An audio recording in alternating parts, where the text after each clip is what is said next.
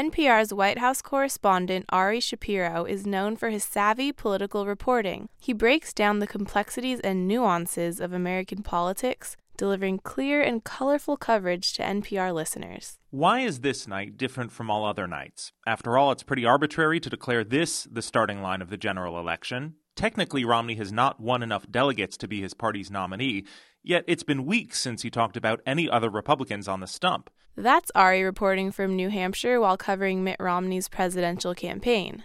And this, well, this is also Ari, but in a slightly different element. My heart is burning for that love of ours, yearning for that sea of stars. Let me in so I can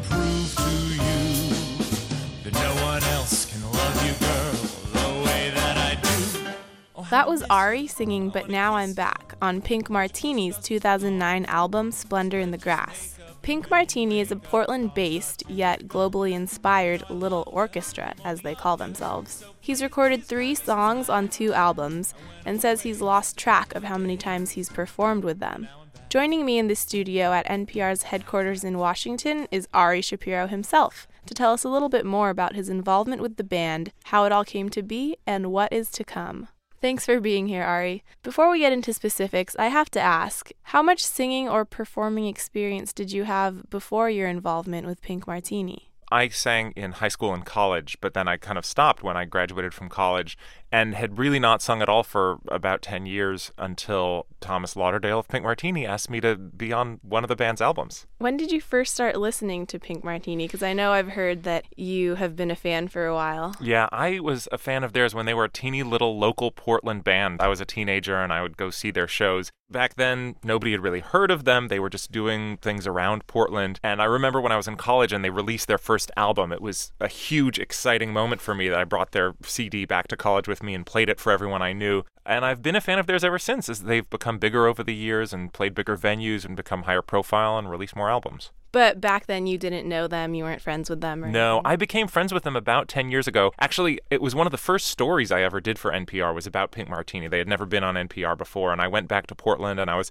trying to do some freelance stories for NPR, and so I profiled the work that they were doing on their second album. So I spent a weekend with the band, and over the course of that weekend, I kind of became friends with a lot of the band members, and after that, whenever they would come to DC, I would have them over to my house, I would do brunch, you know, just sort of see them and hang out with them. Could we hone in on some details of how this all happened, though? Because it's one thing to be friends with the band, and then it's another thing to actually be invited to perform with them. And I heard Thomas Lauderdale speak briefly about this in his interview with NPR Music that they first discovered your singing talent at a gathering involving a dinner party and a group sing along. Yeah, there was a weekend where a Portland band called Blind Pilot and Pink Martini, another Portland band, were in town at the same time. And so I invited the two bands to my house for a cookout on the patio. The party went very late into the night. We didn't want to be noisy because it was a Monday night and we have neighbors. And so we ended up going upstairs to the room where we have a piano, and it just kind of turned into a sing along with Thomas Lauderdale, Pink Martini's band leader, on the piano, and Blind Pilot and the rest of Pink Martini and all my DC friends. And it was just this kind of magical night with everybody singing around the piano. And the next morning, Tuesday, I was bleary eyed at my desk here at NPR, and Thomas called me and he said, You know, we have this concept for a song on the next album that we want a man to sing. Why don't you sing it on the album? And I thought, Yeah, sure, of course. you don't say no to something like that. And the next thing I knew, I was on a plane to Portland. I recorded this song. Then Thomas said, Now we need to find a time for you to perform it live. How about the Hollywood Bowl?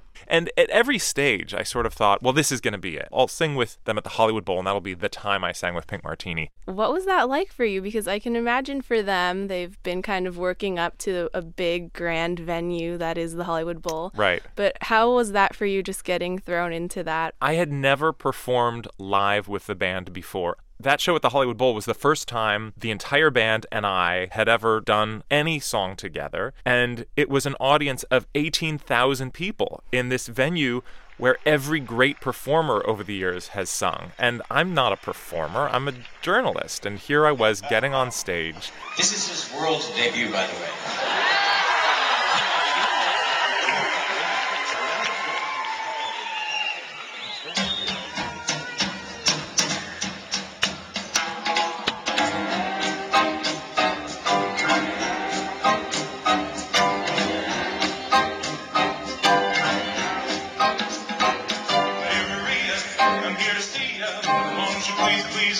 Backstage at the Hollywood Bowl, there are all of these photographs of the great performances over the years. And in my dressing room, there was this huge black and white photograph of Judy Garland on that stage. It was just a reminder of what an incredible privilege it was and what a surreal out of body experience it was to get on that stage and perform with a band that I had been a fan of since I was a kid. That sounds amazing, yet also slightly terrifying. But I was looking up some of your songs before this interview and I heard you singing a song in Spanish. The song was I Will Always Love You. Que tristeza tengo desde que te fuiste, dejando en mi ser hondo padecer.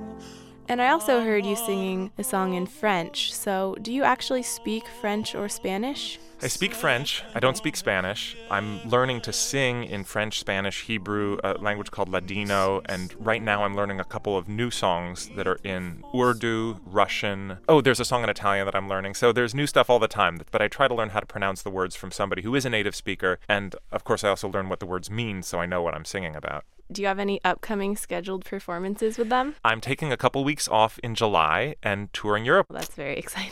it should be great. We're doing a bunch of outdoor music festivals. Can we ever expect to hear an Ari Shapiro solo performance? I have no album? plans for that, but you know, I had no plans to be on a Pink Martini album, so who knows what the future holds. Thank you so much for being here, Ari. My pleasure. I enjoyed it. Ari Shapiro is NPR's White House correspondent, but every so often he takes a break from covering politics for NPR to sing with Pink Martini. He'll be touring with the band in Europe this summer. I'm Amber Kiwan reporting from Washington, D.C. for NPR's Intern Edition. Maria, baby, I guess it may be you're still a little angry with me. But it's getting late and my boys are waiting. Gotta get something to eat. Better go now. Hope you know now. I love you, is a fact.